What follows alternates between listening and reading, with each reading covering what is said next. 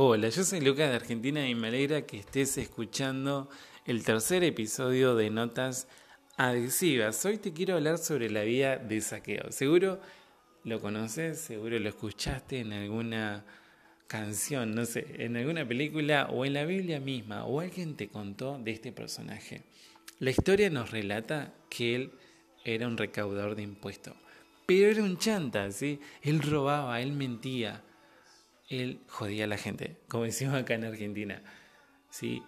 Me llama la atención que Jesús, a pesar de saber de que, que Saqueo era un tramposo, un mentiroso, que tenía errores, que hacía esto, aquello, decidió ir a cenar con él, de decir, hey, Saqueo, bájate de ese árbol, quiero ir a cenar con vos, quiero pasar tiempo con vos.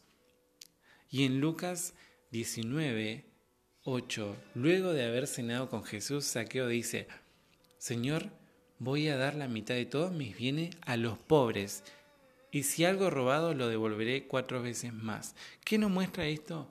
Que ese afecto, ese acto de amor que Jesús tuvo de decir, hey, vamos a comer juntos, provocó que Saqueo vea su corazón, su actitud de decir, hey, tengo que cambiar esto.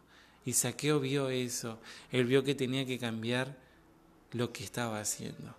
¿sí? Esto nos muestra lo que dice la Biblia, que el amor cubre multitud de errores. A veces vamos a tener que tener actos de amor hacia otros. Solamente tener actos de amor. ¿sí? No sé, un abrazo, una cena en este caso, pasar tiempo, un mate de por medio, lo que sea que Dios ponga en tu corazón.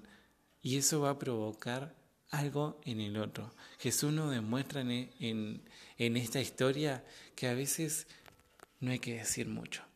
Hay veces hay que demostrar más, demostrar amor. ¿Por qué? Porque el amor cubre multitud de errores. Que Dios te bendiga. Esta es la tercera nota adhesiva.